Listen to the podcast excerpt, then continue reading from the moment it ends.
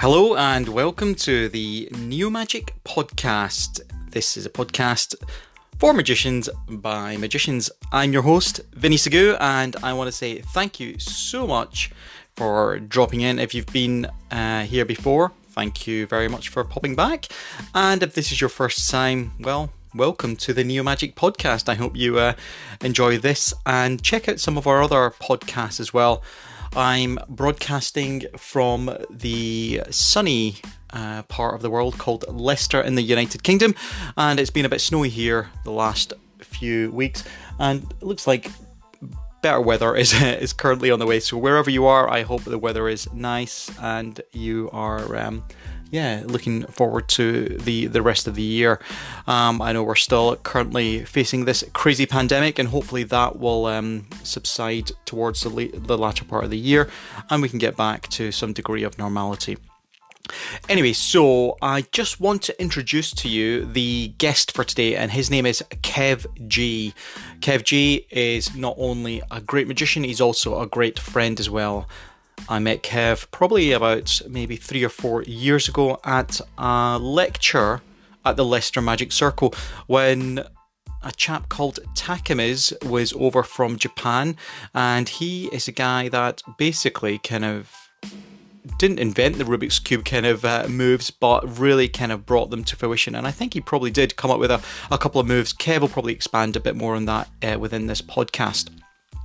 So, um, yeah, so today's podcast is with Kev G, who's a super uh, intelligent creator, and he's created some fantastic effects with cube magic, card tricks, other electronics, and stuff like that as well. And um, yeah, real kind of outside of the box kind of thinking. He doesn't sell them himself just now, but he has released a number of effects through Saturn Magic, who are based here in the UK as well, a company that's owned by Mark Traversoni. So um, I will put in a link to Kev's um, products in the show notes, so make sure you do check them out as well. And yeah, so that's uh, that's Kev G. I'm really looking forward to uh, talking about all things to do with Rubik's Cube magic. It's something I don't really know much about myself. So uh, if you're a beginner in Rubik's Cube Magic or you're a seasoned pro and just want to kind of get a little bit more familiar with what's out there and some hints and trip uh, trips, tripping up there, uh, tips, then this is definitely a podcast for you.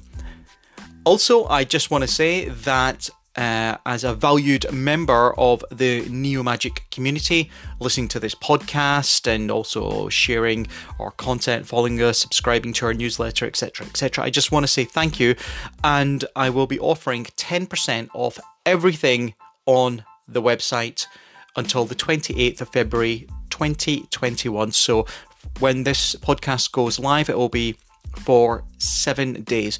And all you need to do is just pop whatever you want into your basket and then just go to where it says enter promo code and type in this promo code POD10 P O D 10 all one word so all one kind of yeah kind of statement P O D 10 and that will knock 10% off your entire order. And as you know we ship absolutely anywhere in the world for free. Yep you heard it here. So even if you buy one thing for I don't know 10 pounds knocking 10% off it brings it down to £9. I will still cover the postage and the cost to get that to you for that price. So, yeah, we um, we don't want to um, make, we don't want to kind of close the barriers to the US, Canada, Israel, France, Germany, Netherlands, Sweden. We ship all over the world, and we have done to all of those places as well, and many, many more. So, anyway, that's just a little thank you from me to you guys, just to say you guys are absolutely amazing for supporting us. And if you think anybody else would benefit from this podcast as well, please make sure you hit them up as well with the Neo Magic podcast. I know I've been slacking a little bit recently uh, over the Christmas period, but I will be getting back on track with the Neo Magic podcasts and today we are going to be kicking off with Kev G. So, Kev G, all things Rubik's Cube, here we go.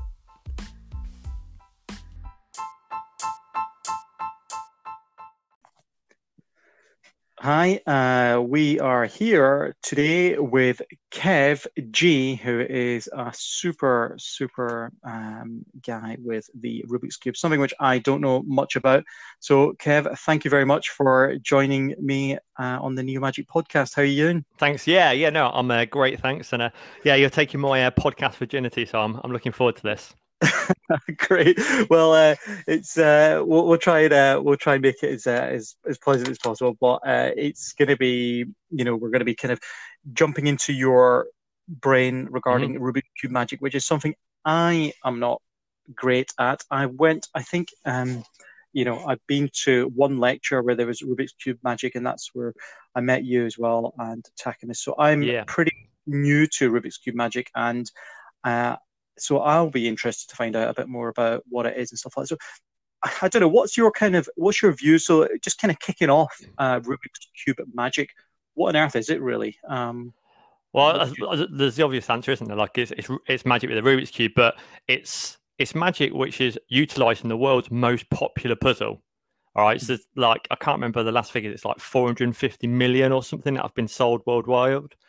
Um, and you know, I, I think for, for everyone, like this, the Rubik's cube is kind of seen as that thing that's it's impossible to do, and you know, the majority of people can't solve the Rubik's cube. So just being able to solve it, you know, if if you're sat at home and like someone comes around your house and you've solved Rubik's cube, they're like, that's that's impossible. Do you know what I mean? Because you pick up a Rubik's cube and it's you can't just you sit there and kind of like work it out, right? Mm-hmm. So I think that in itself, uh, just just the Rubik's cube itself is seen as this like impossible thing. Um, and now obviously it's because of like the dawn of the internet and stuff, there's now so many tutorials and places where you can find out how to solve it. I think that's you know why it's um, why it started to become a little bit more popular. And I, I think if you're if you're one of those people who see like like solving puzzles mm-hmm. and you know the Rubik's cube is the the world's best known puzzle, it makes sense as a magician to do magic with that because it's a recognizable object, isn't it? Everyone everyone can relate to it, even if you know even the people that can't do it, they they know what it's an iconic thing. They see a picture of Rubik's cube, they know what it is, and, and yeah. Yeah, well, it's this is the thing. It is quite a, an iconic thing now, and um, loads of famous magicians use it. I'm just trying to remember the first time I ever saw one. was probably about ten years old, and I was at my mm. auntie's house in London, and I was lying in the mantelpiece, and it was uh, belonged to my cousin, and I, I was I was staying with her for maybe a couple of weeks, I think, during the summer, and I remember like messing around with the Rubik's cube, just trying to do like one side. I think I managed to get one side done, then do two sides, and I just got so frustrated with it I couldn't even get two sides done. And then one of my cousins, um, he was a lot older than me. I think there must have been about in his twenties at that time when I was about ten. Uh, he came around, and I remember him just sitting there for about maybe twenty minutes, half an hour, and he did the Rubik's cube and just left at the mantelpiece and left. And I was like, "How on earth has he done that?" And I thought this guy's got to be some kind of Einstein. Yeah, and, and that's part of the magic, isn't it? That, that you can do it so quickly. Yeah, massively, and I, I, think that's that's also the perception, isn't it? It's like if uh, if you see someone who could do this, you think, oh, this this person is an absolute genius because, um, it, you know, you you every time you pick a Rubik's cube, it's like, well, how how's this solved? And I can remember, uh, you know, the time when I, I, couldn't do the Rubik's cube, and it was one of it was that kind of like enigma, wasn't it? It's like the Rubik's cube. I want to be that. I want to be that person who can solve that. I want to know. I want to know how to do it. But um, at that point, I, you know, I, I didn't know how to do it, and it was it was to me that was kind of like, oh, that's I'd love to be at that stage where I can just solve it. Well, it's this is the thing. It's it's it's one of those things that once you've got it under your belt, I think it's one of these things that you kind of you enjoy doing yourself. It's not like a trick where you kind of know the beginning, the middle, and the end. And there's only so many things you do. With the Rubik's cube, there's quite a few facets. So it's like I, I, I maybe should have asked it at the beginning as well. what's what's your kind of background as well, and maybe perhaps that could then segue into what kind of inspired you. So who, who are you, Kevin? Stuff like that. What you know? What's your what's your kind of background? And I, I know you as basically the Rubik's cube super yeah. guru. Um, but a lot of people um, may be listening to this for the first time or have listened to it previously, and they may not have come across you. So, Kev G. Yeah, what's, what's I, I think maybe maybe maybe I get that tag because um, I'm probably most known from the the Rubik's cube effects that I've published. Um, but you know, I started off uh, doing magic when I was younger, and and you know just just basic basic stuff really. And th- this at the time, you know, in the in the nineties when I'm at school, maybe doing the odd little thing here and there, not really taking it that seriously. But but before the kind of like dawn of the internet, where you know where do you go apart from the library, where there might be some mm-hmm. books or something? Where do you go and learn stuff? And the more I, more I got into uh, into magic, and I think it was. Um, you know, I got shown a there was a card trick. I remember getting shown a card trick, and it's the one where uh, there's um, a, a, grid of four by four cards, and you just think of one, yep. and then they deal them out again, and then they um, there was a girl who did it to me actually. She made like some little flowers and and she was like, choose any two. And so I chose me. She's like, right, choose one of those. And then right, okay, choose any petal. And it was like my card. And I was like, what? I need I need to know. I, I, you know, I couldn't fathom it. Uh, I need to know how to do it. So that kind of spurred me on. And um, another one of my friends showed me uh, the like vanishing cigarette trick. You know, obviously when people smoke, like pushed it into his fist and it was just it gone. And I was like, what? And you know, and I yeah. think I think those those things, and and this was kind of at the time when Derren Brown was hitting TV as well, and obviously his stuff was just unbelievable on another level, and I'm, i was just like enamored by it all, and I was like, oh, I, I love this, and so that kind of um, set me more on my journey to finding out more stuff, and then with the internet, obviously there was uh, you could search us. There wasn't much on there, but you know the, the online magic shop started to sort of uh, pop up around this time, and I remember uh, just going to like magictricks.co.uk, which isn't around now, and I think there was one called eMagic Tricks. I think they were the ones that I, I used most, and I'd see stuff off on there, and you'd read it and think, "Oh, this is incredible," and you'd order it, and then it'd come, and you're like, "Oh, okay." I knew I knew where that was going. Yeah, is, is that what it is? But and but but that was it. That was kind of that was the sort of joy as well of of learning stuff. Because I think uh, for me, like magic at that, that time as well, it was like this thing of like the unknown, isn't it? It's like you had yeah. this like picture in your head of like what magic was and like people who knew how to do all this stuff and it was like like a, a massive kind of like escape and oh this is i want i want to i want to find out these secrets and stuff. So so that's where i kind of like got into magic a little bit more and and uh and then it it kind of i was doing bits and bobs but throughout university it kind of like took a little bit of a back seat and then um i thought oh do you know what i'll I'll see if there's actually any magic clubs. And I don't know why I hadn't thought about it beforehand, but I guess it was difficult to mm-hmm. find out about them, isn't it? If you you know you don't know that that it was very it was a very isolated um, hobby, isn't it? You know, I was just on my own. I don't know anybody else. I'm not sharing my secrets with anybody of the stuff that I did know and how do I find out more. So I then uh, did like a Google search online and found uh, some local magic um, uh, societies, and I joined up on the uh, with the Leamington, um, and then and then yeah, that that was that was amazing because obviously you got to then I was then seeing people, professionals doing lectures each week and learning loads of stuff. So uh, that was that was amazing. Um, but at this point, was, I didn't do anything with the Rubik's cube. I couldn't even solve the Rubik's cube. And so, what so, what inspired you to pick the Rubik's cube up? What, it, where did that I, kind of come again, from? it was like I think like a lot of people, you know, you ask them, "Oh, would you like to be able to do Rubik's cube?" They go, "Yeah," and uh, it was someone at my work was like, "Oh, I'm going to learn the Rubik's cube." I was like, oh, "Okay, yeah, I'd love to be able to do that, but it's just like too difficult." And uh, a couple of weeks later, he's like solving it. I'm like, "Oh, I want to be able to do that," but I, I'd kind of like sort of put it off and put it off, just thinking, oh, this is, is too difficult. It's too hard to do. So I thought, oh, do you know what? I'm I'm going to learn how to do this, and I um because it was difficult to sort of like put because you, do need to put aside time to to practice, right? And I had a gig up in Lanca, Lancaster, and it's uh it worked out like about a five hour train journey or something to get up there so I thought, oh, what I'll do is I'll um, I'll take my iPad and I downloaded the instructions from the Rubik's Cube website. And prior to this, prior to this, I had wanted to do some Rubik's Cube magic, and um, Mark Elsdon had released a DVD. Um, kind of Rubik Remembered, yeah. I think it's called. That's right. Yeah, he's um, got like a little Rubik's card trick yeah, as well called Predicted, exactly, yeah. Nice well? Um, yeah. And so I got that DVD, but I just I couldn't I couldn't get on with it, and it was it was just I don't think it was. I found it difficult to learn from a video. Um, so like that kind of like I had that I kind of tried to watch it, and it's like, nah, I can't can't do this.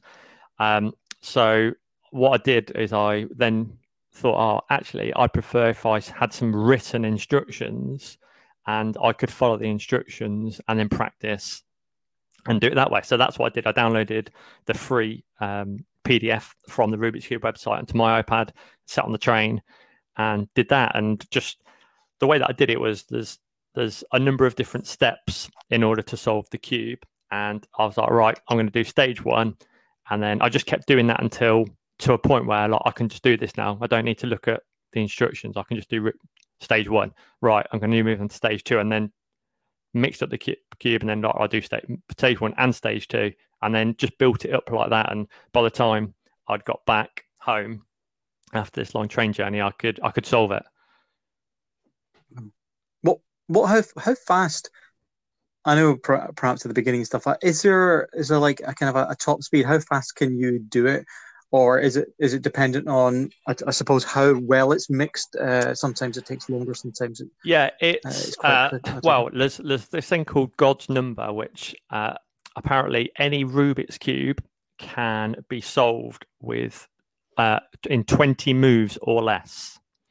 Now, for right, God's yeah, for for, uh, for for a human to be able to do that, um, it's pretty much impossible.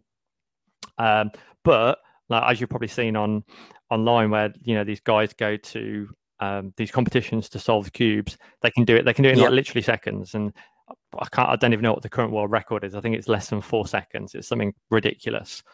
Um, so there are once you learn that there's like the basic algorithm, which I just mentioned that I've learned, but then there's some more advanced algorithms, and there's algorithms that will get you from A to B quicker than maybe like using the standard method of how to solve a cube. So these guys who are super quick have basically memorized tons and tons and tons of different algorithms. So once they look at the cube and they can see uh, where the different pieces are, they know what moves to do to get them into the correct places. Right. Okay. So so they kind of have a little bit of a prep, kind of having a look at it, thinking about it, thinking, right, this is what I'm going to do, this is what I'm going to do, and then when they say start, that's when they do the quick moves, and then they drop it onto the exactly. The yeah, so I think you get um, about um, yeah. ten seconds to study the cube. So that's that's exactly what they're doing. They're, they're taking it. They're looking at where the pieces are, and sort of jumping ahead in their mind about what moves they need to do in order to solve it. I, th- I think it's it's it's still people might say it's not magical, but for me it is because the thing is you could have a deck of cards and somebody says, a magician says, look, here's a deck of cards, all shuffled. Um, I'm going to memorize every single card, and then they, you know, one by one or whatever, they tell you what the cards are by turning them over, and you think, wow, that guy's got an amazing, or person's got an amazing memory and stuff. It's the same with the Rubik's cube when they do it. You're like, wow, that's quite, that's quite ingenious, even though it's not like, I don't know, a, a card turning into like a coin or a cover or something else. You know, it is, it's still quite, quite magical. Yeah. For me, and I, I yeah, I as I, like yeah, it. as I said, I think just so you know people are impressed just by solving the cube. And you know i'd say it is magical because they they haven't got a clue how to do it. They think it's in their head that is impossible. You could hand them the cube they're never going to do it. It's yeah it's it's well what what who inspires you? Because i remember meeting you um when we you came to the Leicester Magic Circle and you came there with Takamiz, yeah. and Takamiz is from Japan. Yes. Yeah. Am I right in saying that? And you've got a good relationship with yeah. Takamiz, and and Takamiz um, is one of the founders of the uh-huh. Rubik's Cube Solve. Is he? Am I right? Uh, I've done a bit of research, so you're probably better to fill it in. But you were there, almost acting as a, a kind of an intermediary between translating yeah. some things for him, and I went up and and I saw him do some stuff, and it was just like, wow, this is this is really quite good because it's not just a case of here's a Rubik's cube, I'm going to solve it. No, that's it. There's so many different variations. Is, was was Takamiz one of your inspirations to take your Rubik's cube magic to yeah, the next massively. Um, I mean, just just in terms of Rubik's cube's effects, it's not just that. It's not just solving stuff. You know, there's there's matching, penetrations, vanishes, appearance, predictions. You know, but you know, pretty much anything that you can uh, uh, think of, you can there's stuff to do with the Rubik's cube, even though it's it's still kind of in its infancy. Um, and I mean, I remember seeing that the first trick uh, that I saw with Rubik's cube was Daryl's Enchanted Cube, where it looks mixed up and uh, you just chuck it in the air and uh, and then it's solved, right? Which was a fantastic trick. And then I think a friend had given me, gifted me uh, another effect called InstaCube, which used a similar kind of concept, but uh, allowed you to be able to hand out the cube at the end. So that was kind of like that, that add on to that. But um, I then saw Tom Crosby. Uh, I, I, knew he did cube stuff because I, you know, I've been friends with Tom for for for ages now, and he always did like cube stuff. And then I saw him uh, do a lecture, and in the lecture he was uh, doing some really cool stuff. But the, st- the, the thing that I, I really like was like, wow, is he did like an instant solve the Rubik's cube. So you know, had a mixed up Rubik's cube and and then chucked it behind his back, and it was solved. Which is what you've probably seen, like yeah. Steven Brundage do on uh, America's Got Talent and stuff like that.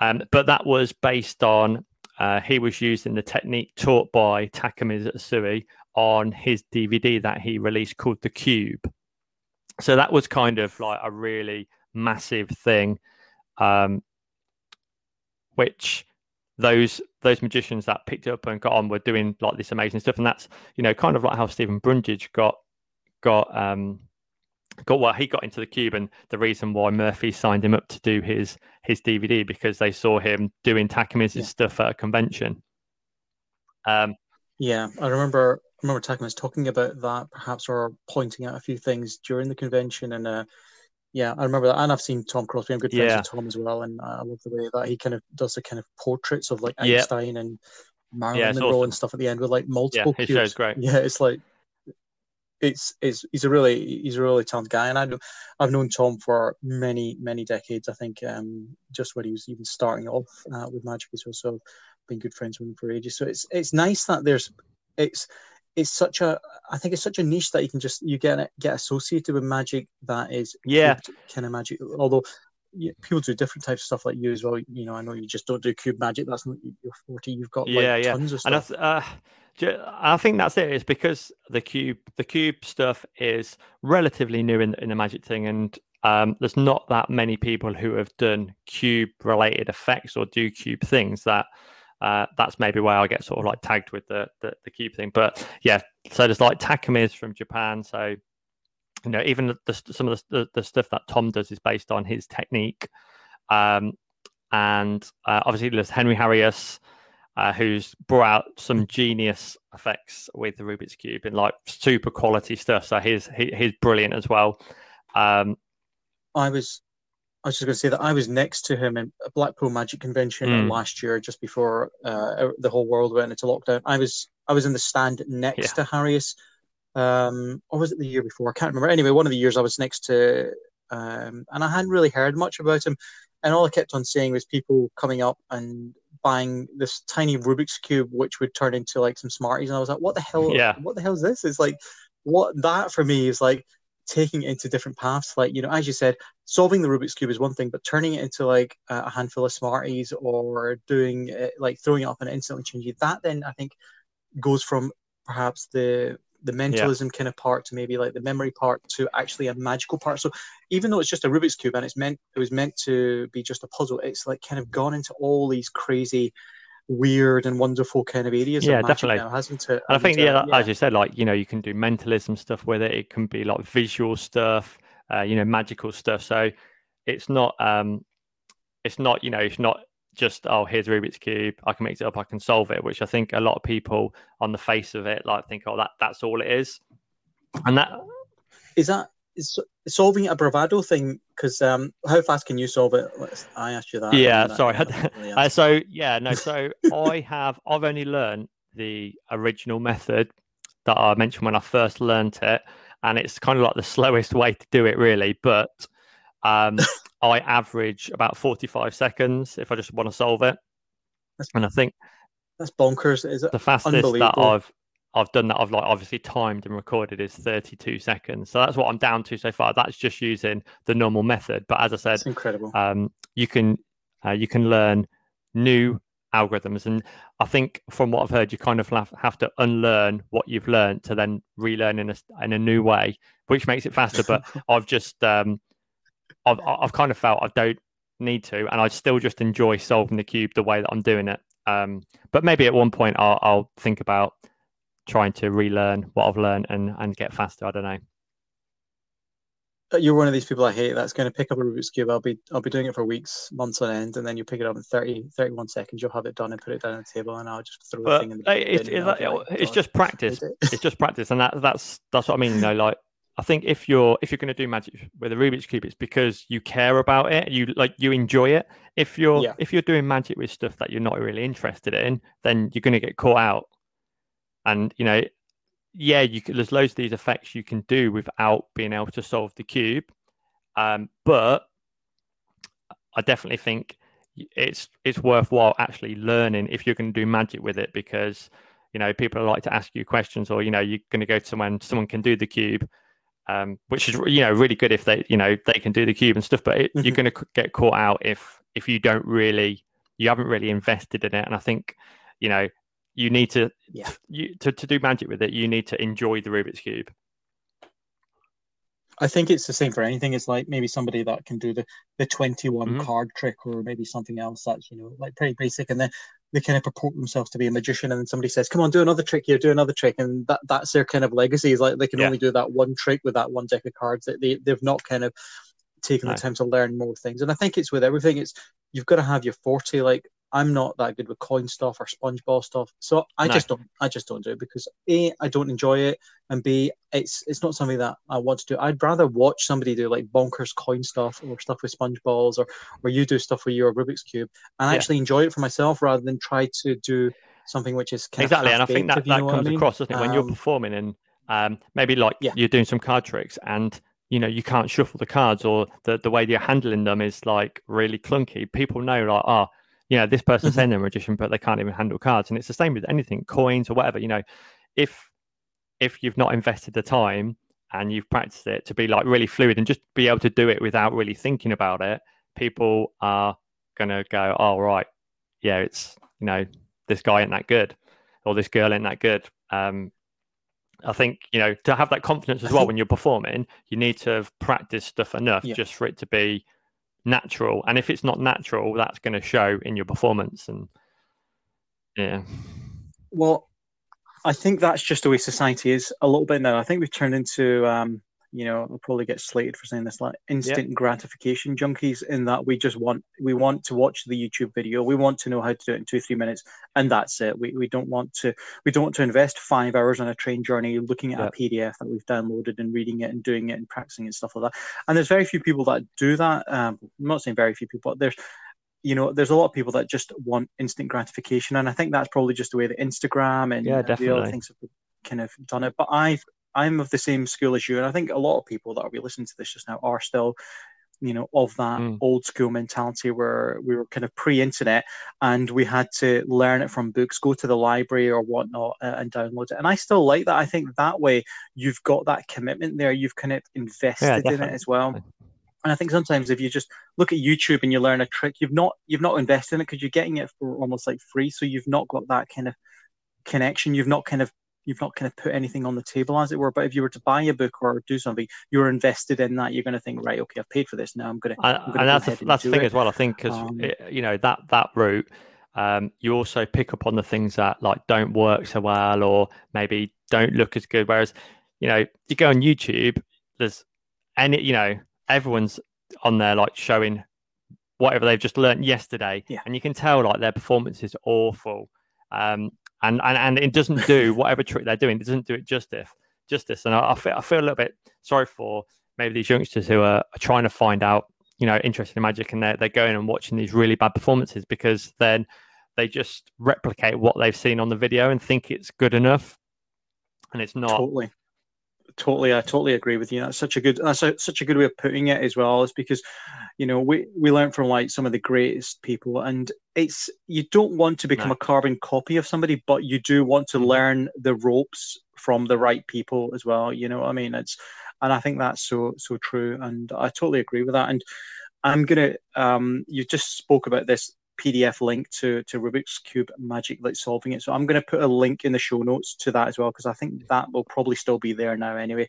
So I'll be able to. Yeah, I mean, I, mean, I know there, there is well. there is some really good know, tutorials on YouTube as well. Now, you know, there's a lot of people that have learned from videos on YouTube, and I think you know if if that works for you, then then brilliant. But um, you know, mm-hmm. if like me, you prefer to see something written down and follow it along, then that that might work for you. So if one doesn't work, all I'm saying is try the other try the other method as well.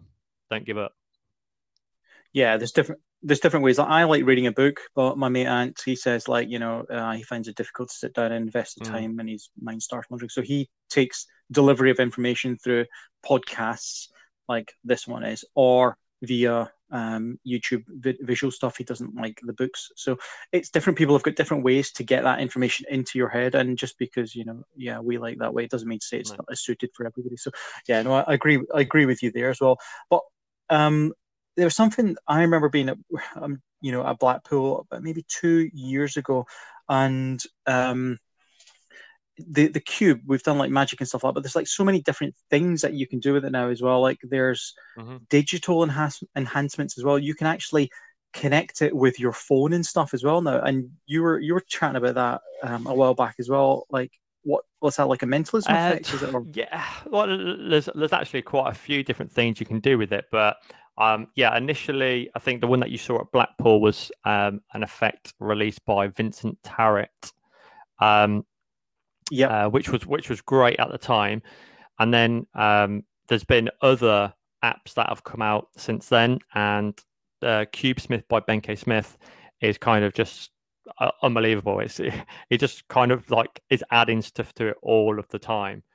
Um, so yeah, that, that's amazing. And, and, actually, I'd I'd released an effect um, called Pixelated, which was based on using one of these uh, one of these Bluetooth cubes and uh, you you had like a photograph prediction. So you got someone to mix up the cube, and then you went into your pocket in your wallet in an envelope.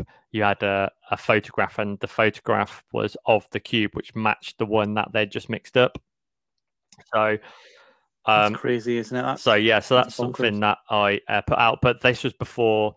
Um, this was before these apps which kind of like elevated that to ne- to next level. And now there's even uh, apps where you can. So so I've got uh, CubeSmith by Ben K. Smith, which is an amazing app, and you can do matching routines. You can do solving routines. It's like it, honestly, there's so many things mm-hmm. that um, that this does. But then there's uh, there's uh, there's other apps which kind of en- enhance that original effect. So you can get them to um, you can like superimpose a Rubik's Cube onto a photograph that you might have taken hours beforehand. And there's an app which will then automatically print that out for you. So you get, um, you know, without doing anything, you can. So, so imagine if you, you give someone a cube, you just say, mix it up, stop whenever you want. Okay, they stop. You, you've literally not done anything. You could hold your hands in the air. You then go and you can like take your wallet and you've got this photograph of you earlier on, maybe with the date on or the time or whatever, with the cube in your hand and it matches. And it's just, you know, that's just that's crazy, isn't it? It's insane. I, I, I think there was um I saw a period where people had these kind of cubes on their Instagram profile as well, and I don't know whether there's some kind of app that you you mix it up and then it sends a image of that cube, uh, yeah. whatever the assortment is, to your profile, and then you say log into my Instagram profile, have a look at what I yeah I yeah yeah like exactly. It's using a similar kind kind of method, but yeah, um, yeah, you can do that, or, or uh-huh. get like a you can send an email to someone before before at the start of the show, and then at the end get them to go and look at their email, and then they open their email and it's got the you've sent them a mm-hmm. photograph with with that in. Uh, so yeah, it's all it's all good stuff. It's a, I I think there's two kind of schools of thought to that. It is amazing and it's totally, utterly mind blowing when you get something like an email or that it's on social media or you've got a photograph of you having it before and stuff like that. But then that kind of takes me to the realm of it's perhaps being electronics and there's something else in there.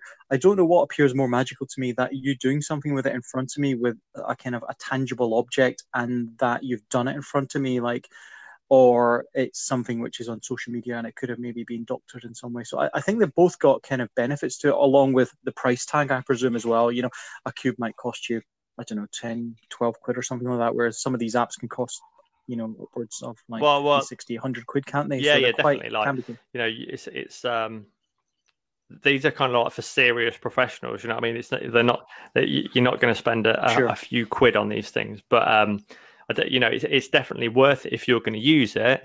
Now, you know, I Yep. do occasionally uh, use uh, use them, but not if I'm doing close up magic. Probably not because I don't want to have to rely on on anything. Do you know? I don't have to worry about something that might go wrong.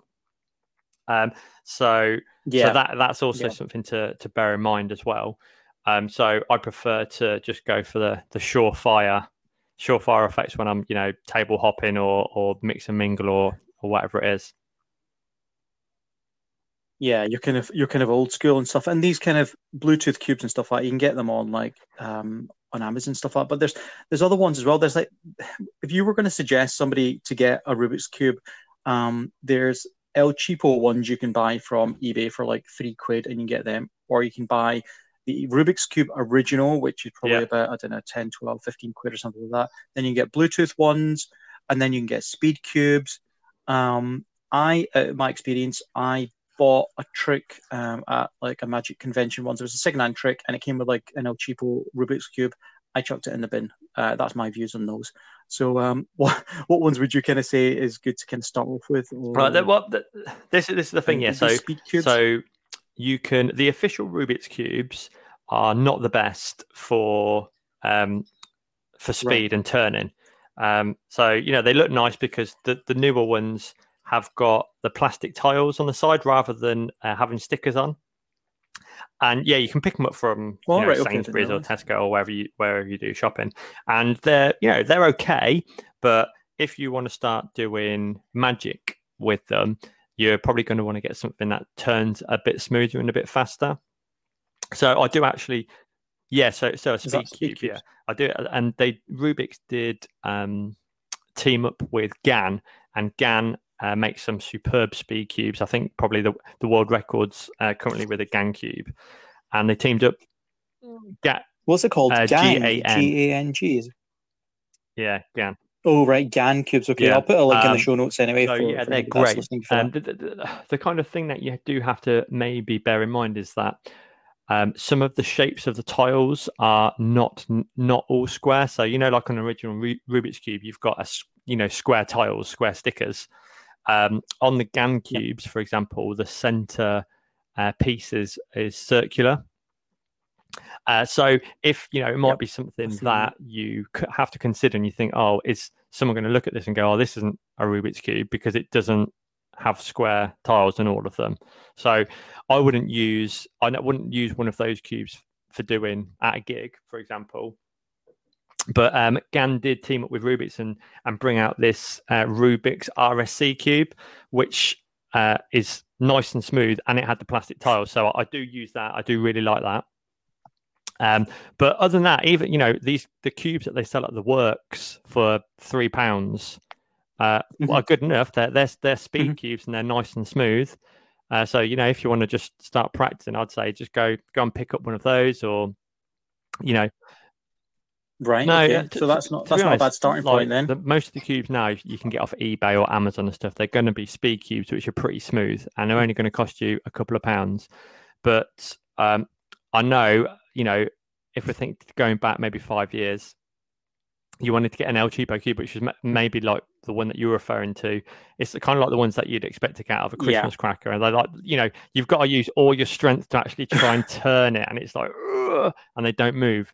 No, you, Utter garbage. It was. Yeah. yeah, It was. they're- It was, it was like that. Utter and- garbage. Yeah. um yeah just stay away don't even don't even bother because even if you want to learn how to solve it uh that's gonna that's gonna make it so much hard much harder because as well as trying to remember Yeah. the moves if it's if you get to a point where it doesn't move and then it's stuck and you're going to forget where you're what you're going to forget where you are in your pattern in your algorithm and then and then it's going to screw it all up so if you've got a decent nice smooth cube then it's uh, yeah miles better It's well, I'm gonna. I think I might when uh, when we get out of lockdown. I might even have a look at the works. And if they're only a few quid from there, it might be good to try and get back into it because I picked up Takamiz' Yeah. DVD, The Cube. Actually, I think Takamiz gave me a cube, so I might actually already have Yeah. one that he got me to sign. So I think I've got a cube that he donated to me, if I recall, and I think I've got his DVD. So I might actually punch it back in and uh, and have a look at it um, there. uh, but I was gonna, I was gonna say, like you've kind of briefly touched on your effect pixelated, and I know you've actually got another card Yeah. called a trick called cube cards, and you've got Mhm. various other effects as well. And you are not just known for I I know you for um I'm gonna Okay. say the word geeky magic. Um but. I think all magic is geeky by by definition. But but you you have this kind of Tamagotchi thing called Magigotchi, haven't you? And it is unbelievably awesome. And uh, I know it's not it's slightly deviated, but can you just tell the listeners what what it is um, and what inspired you? Because I remember chatting to you about it in the pub when we were having a having a bit of a kind of um, a chin wag. Yeah. and I was I, like, I, wow, do you know? I so think cool. like all of the stuff that I've I've come up with, it's not. I don't sit down and go, "Oh, I need to come up with a new trick that for this or trick for that. Is uh, just uh, seem to be like little projects that I've just done for myself, and I've gone, "Oh, actually, you know, I'd, I'd either like to do this something like this, or um, something. It's just been born out of something I've been doing." So, for with the Magigotchi in particular, it's based on uh, these mini computers called BBC Microbits, which were developed by the BBC, and they were given out to all Year Seven kids um, a few years, about four years ago now, um, to try and get kids more inspired into doing computer programming. And I actually, I'm a, I'm a computing teacher at a secondary school, so I had access to loads of these things. And as while we were teaching them, and they're getting on doing their work, I'm like, ah, do you know what? It'd be cool if I could do make this into like a little trick. And on the boards, they've got some um, touch. They're like touch sensitive. Like, they, like they've got some buttons on them. Uh, it's also got like an accelerometer built into it, so it detects movement. And you could also, it's also got some different pins that you can attach to the stuff, and it knows when your fingers are on them and stuff. So I was like, ah, what I'll do is I'll I'll write a little program and um, make it so like I'm going to give it to them, and when they put their fingers on it, which basically kind of like makes the connection, it's going to display the card that they're thinking of. So I just did this for fun in a lesson. I was like, oh, you know, um, I wonder if they'll be able to work out how it, you know, how it's doing it because I've been teaching them how to program and stuff, and I was like, oh, this will be interesting. So I made this little program and uh, got them to think of a card and got them to hold it, and it told them their card, and they're all going crazy. And and I'm like, oh, sure, like I'm thinking, hey, surely you know, you kind of know how this must work because we're using them, but they, they didn't. And so I was like, oh, actually, no, this is this is this is pretty cool. I could probably make this better because I just you know doing it bashed it up quickly. Uh, so it uh, it developed a, a further than that. So I kind of thought I, I found out like you could get these little cases, and once the case was on, I was like, oh, this is like kind of like a little mini handheld computer. Uh, a little bit like a Tamagotchi, right? So Yeah. I was like, oh yeah, you know, they were, they were massive. They were massive. So I said maybe I could make this into like a little little Tamagotchi kind of thing. So then I went away and I designed some graphics uh, to go inside the case and made it all uh, self-contained. And I changed I changed the method in terms of uh, how the the information is input, and I built in loads of like f- uh, fail-proof thing so that once once I'd put in the the card, which is really so easy to do, and you don't need anything else. Just it's like completely self-contained. Uh, once I then drop it into their hand, it totally locked in. So whatever they do to it, it's not going to change. So uh, that was uh, Mhm. and that was utilizing the accelerometer. So when I dropped the the little magic watch, and I've got a story to go to go with it, but when I drop it into their hands, it senses that it's being dropped, and therefore it goes, it jumps to the next part of my program. So you can't go back and change what's been input. And then uh, and then I, I added added onto it further. So I put a second phase in where it's not just a uh, playing card re- reveal; it's an object reveal. So they've got these. There's some little. It comes with some little trading cards with different monsters on and different items, and they just think of Yeah. one of these items. And there's like completely no memory work for this. It's all it does it all itself, and uh, they just tell you like which of the different monsters like this item. And then, and then, and then it tells them on tells them on the uh, Yeah. the little display what they're thinking of. So it's a cute little thing.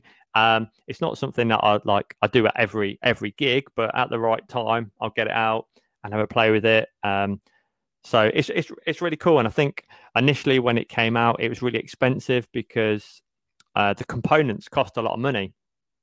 Um, I think you know just for the yeah. bare bone components, it was over thirty quid in total. So that's why it was marketed at like eighty hmm. pounds. Mm. But uh, I know yeah. I know uh, Market Saturn's got them on on a sale at the moment, so they are they are they're vastly reduced from what they were. I think about forty quid now. So so wow, that's a super bargain. It's yeah, it's it, it just kind of shows that I think when like you know I don't I don't kind of think like that, um, but it's nice that you're using. I think if you want to create something awesome, sometimes it's not like kind of reinventing the wheel. It's just bringing in attributes that are already there mm. and from two, two or three different sources and bringing them together into that. So you've taken something which is computing, you've taken your knowledge of computing, you've taken your passion for magic, you've taken maybe an old historic kind of uh. thing that people know about the Tamagotchi, and you've brought all these elements together into a magic trick. And, and I think that's what that's what works for me, and I think that's that's why I like it. And I think that that from like cube magic to stuff that you create is is all really kind of really clever and it's it's nice. Yeah. Uh, you know, that's do, you know? I think uh, for all of the things um, that I, have brought out, they've been like they've been enjoyable little projects for myself. So, you know, literally everything that I've done, yeah. I've I've done it from the ground up. I've done all of the graphics. I've done all of the, um, you know, I, have kind of like done everything for it.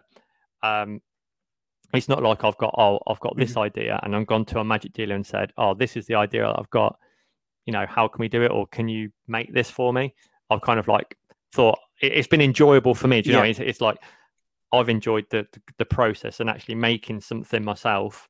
And then it's at a stage where I show somebody and they go oh yeah actually do you know what? I, I like that. And then um, that's when like a magic dealer's gone yeah this is yeah I'd like to put that out for you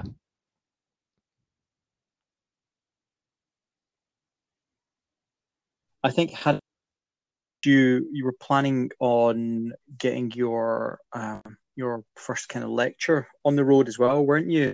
Um, and you were you were doing your booklet for that.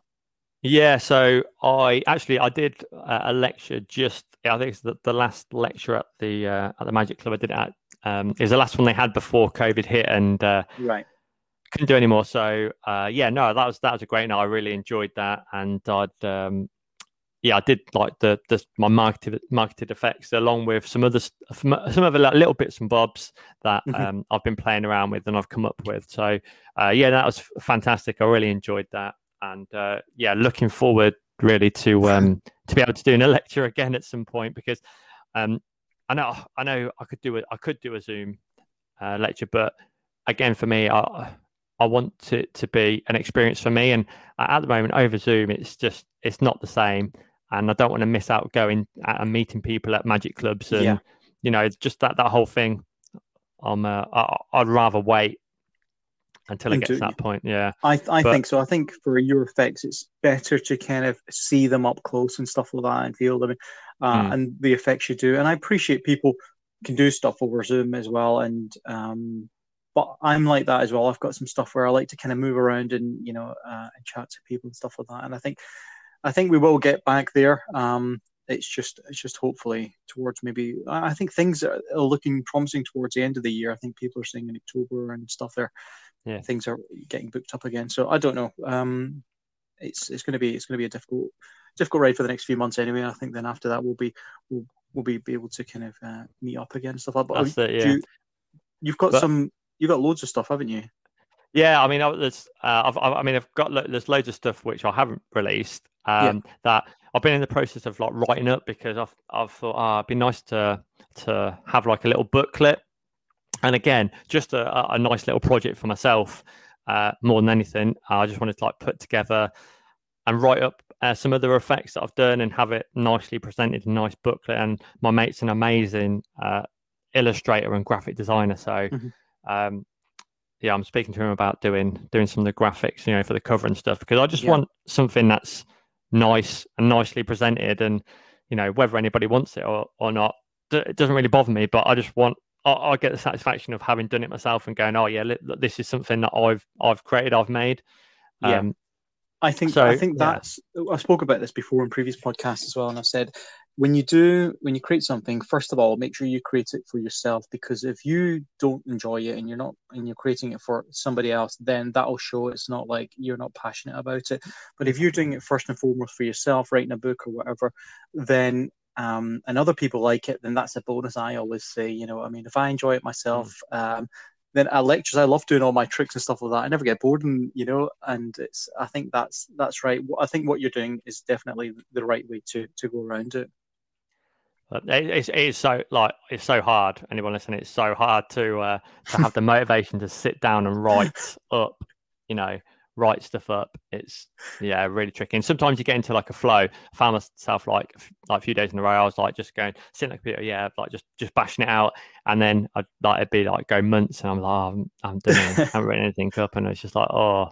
I know exactly what you mean. Uh, I, am like that sometimes, kind of ebbs and flows, and uh, it's it's just one of these things. I think it's uh yeah. I think because we're all cooped inside the house, it's like you maybe if you've been working all day and stuff like that, or you've been mm. doing stuff in the house, the last thing you want to do is sit down and then spend another couple of hours, you know, doing stuff like that. So I think it's probably demotivating at, at present, but I think if you've got a good circle of friends with you and they kind of help you and motivate you, then I think that's probably one of the best catalysts. You know, make sure you've got a good kind of cohort of people around you um, that can. yeah, definitely. And, and you know, like the, the, the stuff I've been working on, I've I've kind of like sent it out to a few mm. people I trust and I know will give me good feedback and stuff. So uh, that's been that's been really useful uh, as well. And I've sent uh, a few people some some little treats in the post. I know you've uh, you've had a couple of things uh, off yeah. me, so um, but yeah, again, just uh, you know, just just stuff that I'm uh, working on at the moment. So, well, I'm not I'm not going to mention too much about that because I know that you probably want to um, build up the hype near the time. But yeah, you've got some you've got some pretty awesome stuff. It's it's all completely different as well. It's not something like it's just like yeah, this is just you know. It's, yeah. it's all kind of fun stuff, and I found myself like messing around with it over Christmas, just like uh, some of the stuff's funny, some of the stuff's a bit more serious, some of the stuff's mentalism stuff, some of the stuff's like cool, and mm. you know, and some of the stuff is just so simple, and you think, what? And it's just this is like really, really quite clever, like you know, the the way you do it. So I like I like them all, every all of them, they're all good. Yeah, no, cheers. I, that's I don't. uh you know, as I said, I get this sort of um, tag on the Rubik's cube thing, but it's uh, yeah, it's but, difficult but, you know, when you get typecast. it's um, uh, which is which is fine. You know, I, I don't mind that at all. But um, yeah, I do do uh, do do other stuff as well. Yeah, you, you've got yeah, you've got various other hats as well. So I wanted to kind of yeah discuss that as well because I know I've got you on predominantly talking about Rubik's Cube Magic, and that's mm-hmm. what we've got on there because I don't know anything much about it other than from that lecture and from what you've shown me. So I think people are getting more into it, and it, it was nice to kind of go on there. So if, what happens if somebody wants to to kind of um, kick off with a Rubik's Cube magic or solving it stuff.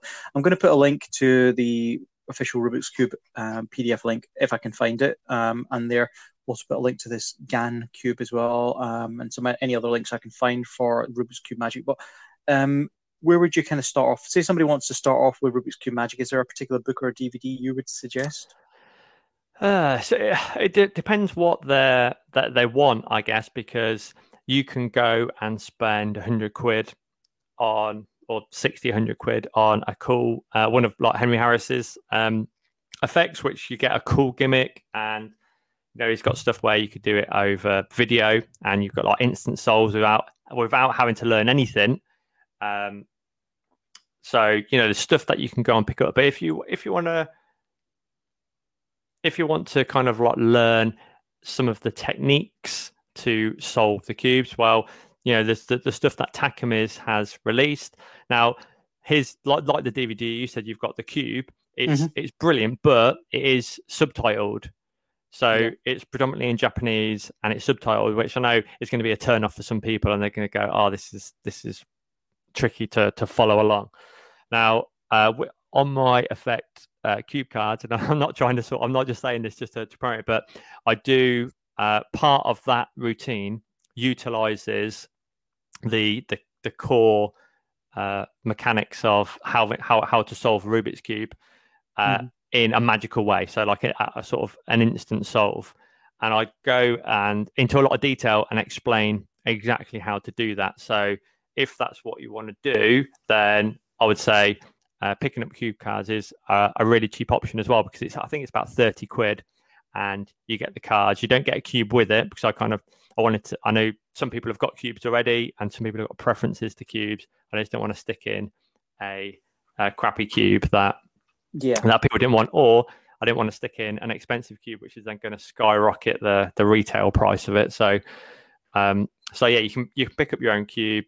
Um, you can learn how to do the instant solve, um, and you've got a, a full routine as well, which I think is provides a bit of a bit of context and meaning as well to using a Rubik's cube in your set. Because I know initially said, oh, you know, people there's like people go, oh, I wouldn't use a Rubik's cube.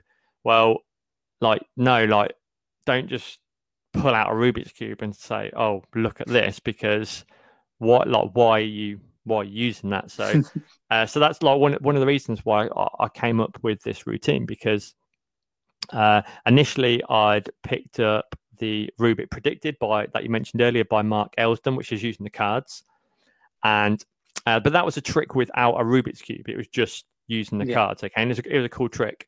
And then I'd seen, uh, as I said, said, Tom Crosby do like the instant solve with the cube, and I was like, this this is awesome. I learned how to do that, and I was like, oh, I want to, I want, I like both of these effects, but I can't, I can't really link them together, right? Um, but at this point, I was like, oh, yeah, Rubik's, this is really cool. I really like this, but there's no way of linking them together. So I was like, oh, I want to come up with a way that I could maybe like link these.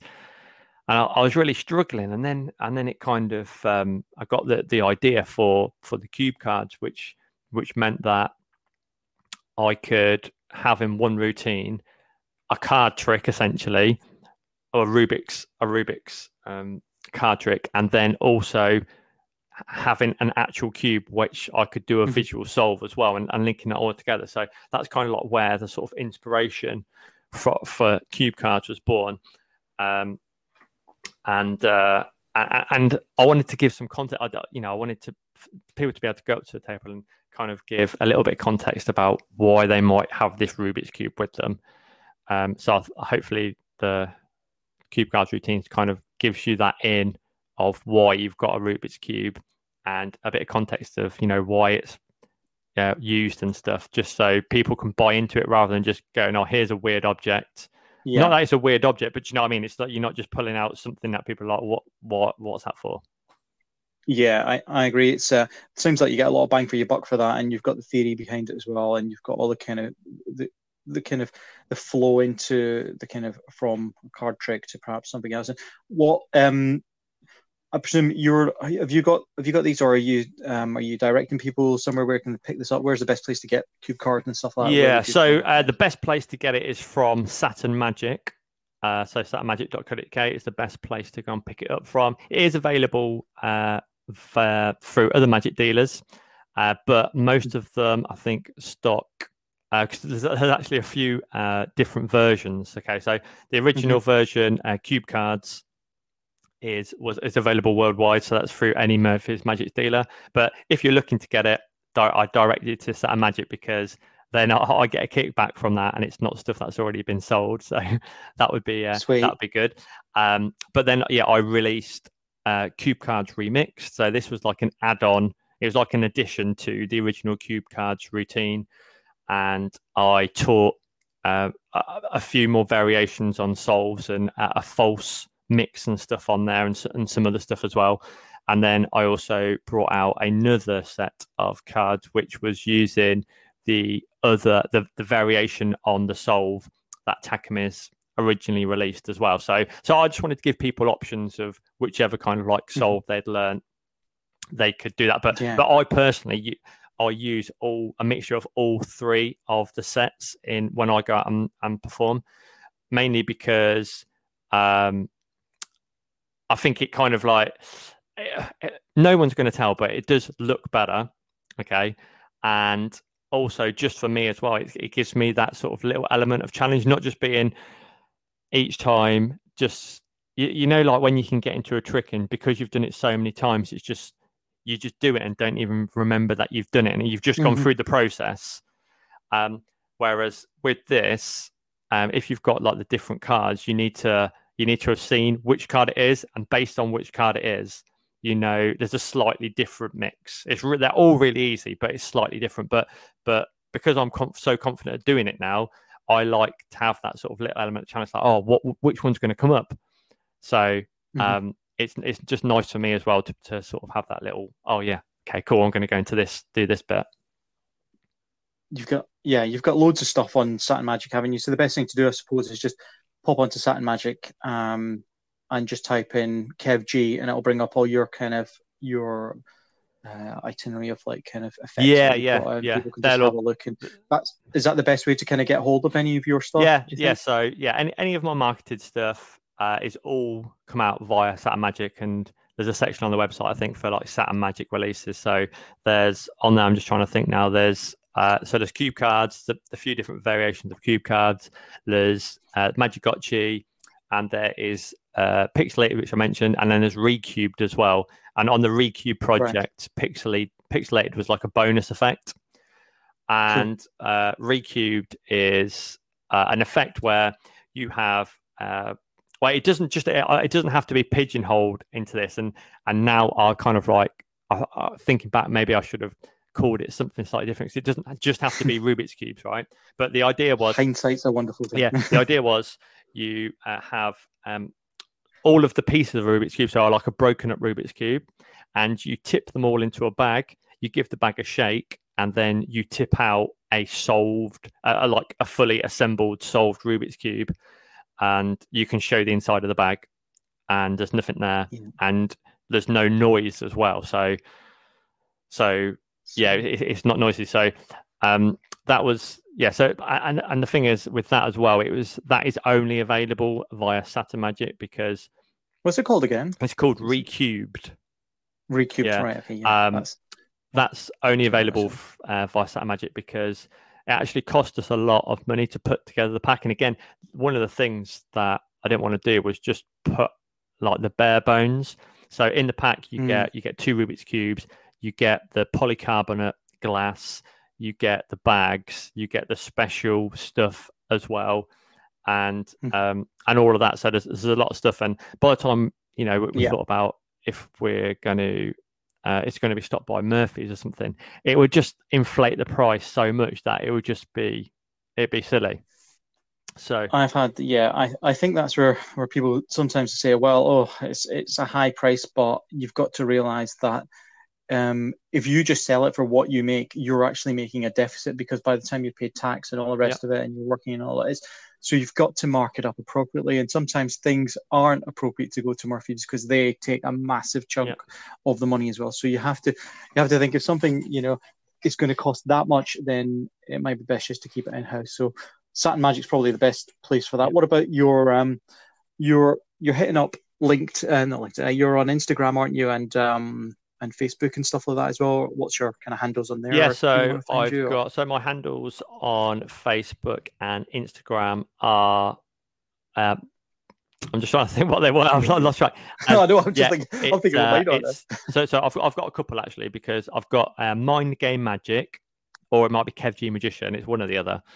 Uh, for mm-hmm. for Instagram, but uh, I mainly do uh, weddings. So I, I main, mainly like mm-hmm. a wedding magician. So I've also got a separate separate handle for that, which is Magic Wedding UK.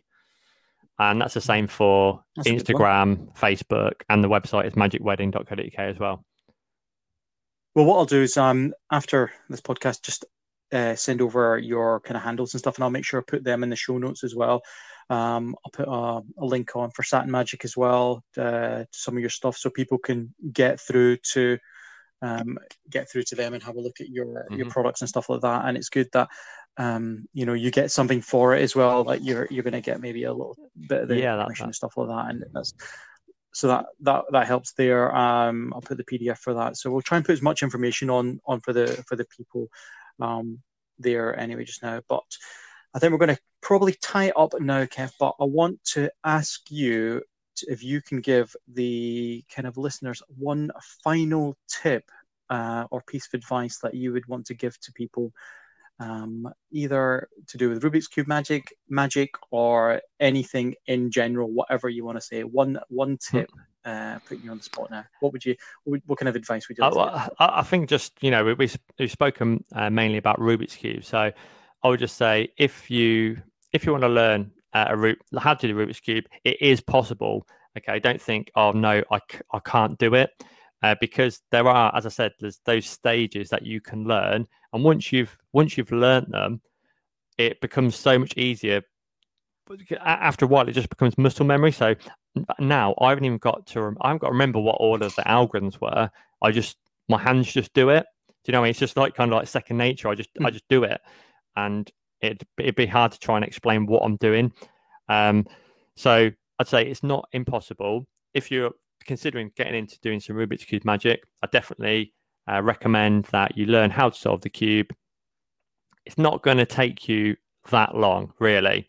Uh, you just need to stick at it and just put the bit of time in, and then uh, then it'd be great to to hear from you if you've uh, taken the leap into the realm of uh, Rubik's cube magic and interested in what you're doing because there's so many fantastic things uh, that you can do now with the cube and stuff that's coming out as well. I've, had the heads up on a, on, on a few other items which are uh, which are upcoming and uh, they're just oh, brilliant. Amazing. It's like it's. I think I think you kind of um, you nailed it on the head. If you want to just do organic kind of Rubik's cube magic, whereby you're solving it stuff that, there is no better way than to invest in time and patience and perseverance and just practice, practice, practice. No. Um, and, I think that's going to be the way.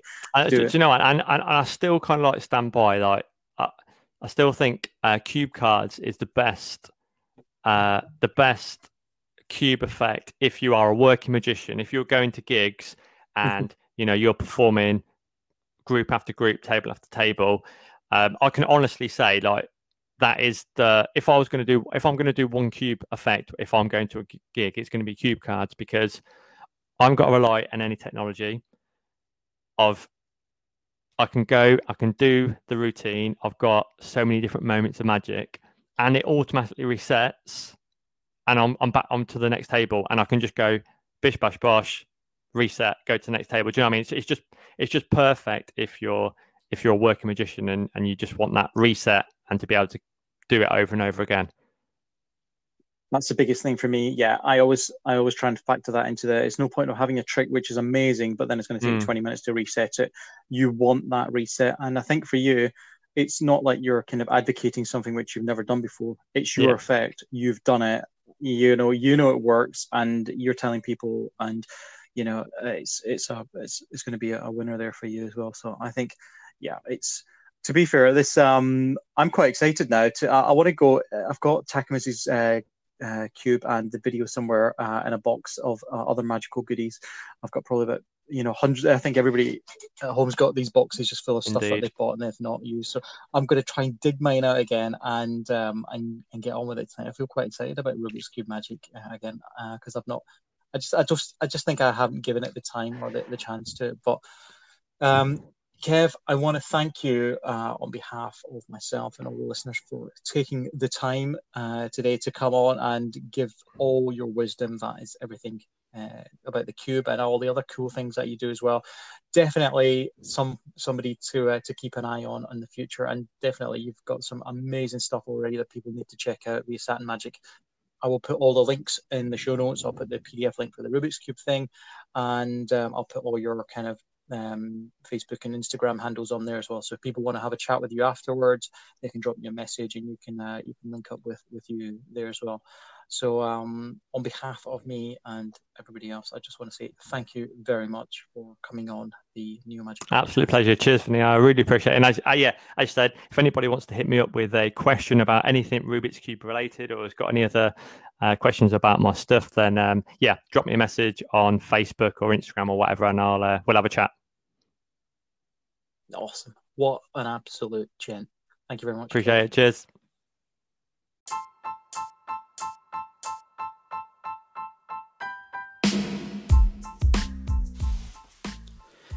Okay, so that was the podcast with Kev G. As you can see, he is super talented and um, he knows absolutely everything about the Rubik's Cube. I did, did not even know there was such a thing as the God move as well, which sounds very intriguing. Um, there was so much that was covered through that podcast. I don't think I'll be able to kind of put everything in the show notes, but what I will do is I will put in uh, a link to the um, the products, some of the products um, or a product kind of listing for Kev G's stuff on Saturn Magic. There's loads of reviews out there. I think his, his stuff uh, is sold through Murphy's as well, like you mentioned, so you can get it anywhere in the world on Penguin Magic as well. And uh, yeah, so I'm going to stick that in the show notes as well for KevG. He also spoke about learning um, the Rubik's Cube originally when he was on the train. And um, I think there is uh, a PDF as well that you can get from Rubik's Cube about solving it. So uh, if I can get my hands on that, I'm going to stick that in the show notes as well. So please just get that uh, downloaded as well if you want to do that. That's going to be totally free. Just go onto the website and uh, download the solving kind of uh, PDF for this as well, and you can be solving the Rubik's Cube.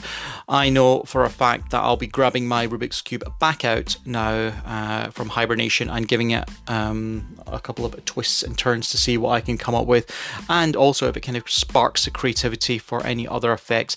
Rubik's Cube magic is so diverse that you know it's not just memorizing the Rubik's Cube or solving the Rubik's Cube. There's so many effects out there now with uh, playing cards. You know, as you said, Henry Harrius has got stuff where it turned into like Skittles that's been on Instagram and all these other places as well.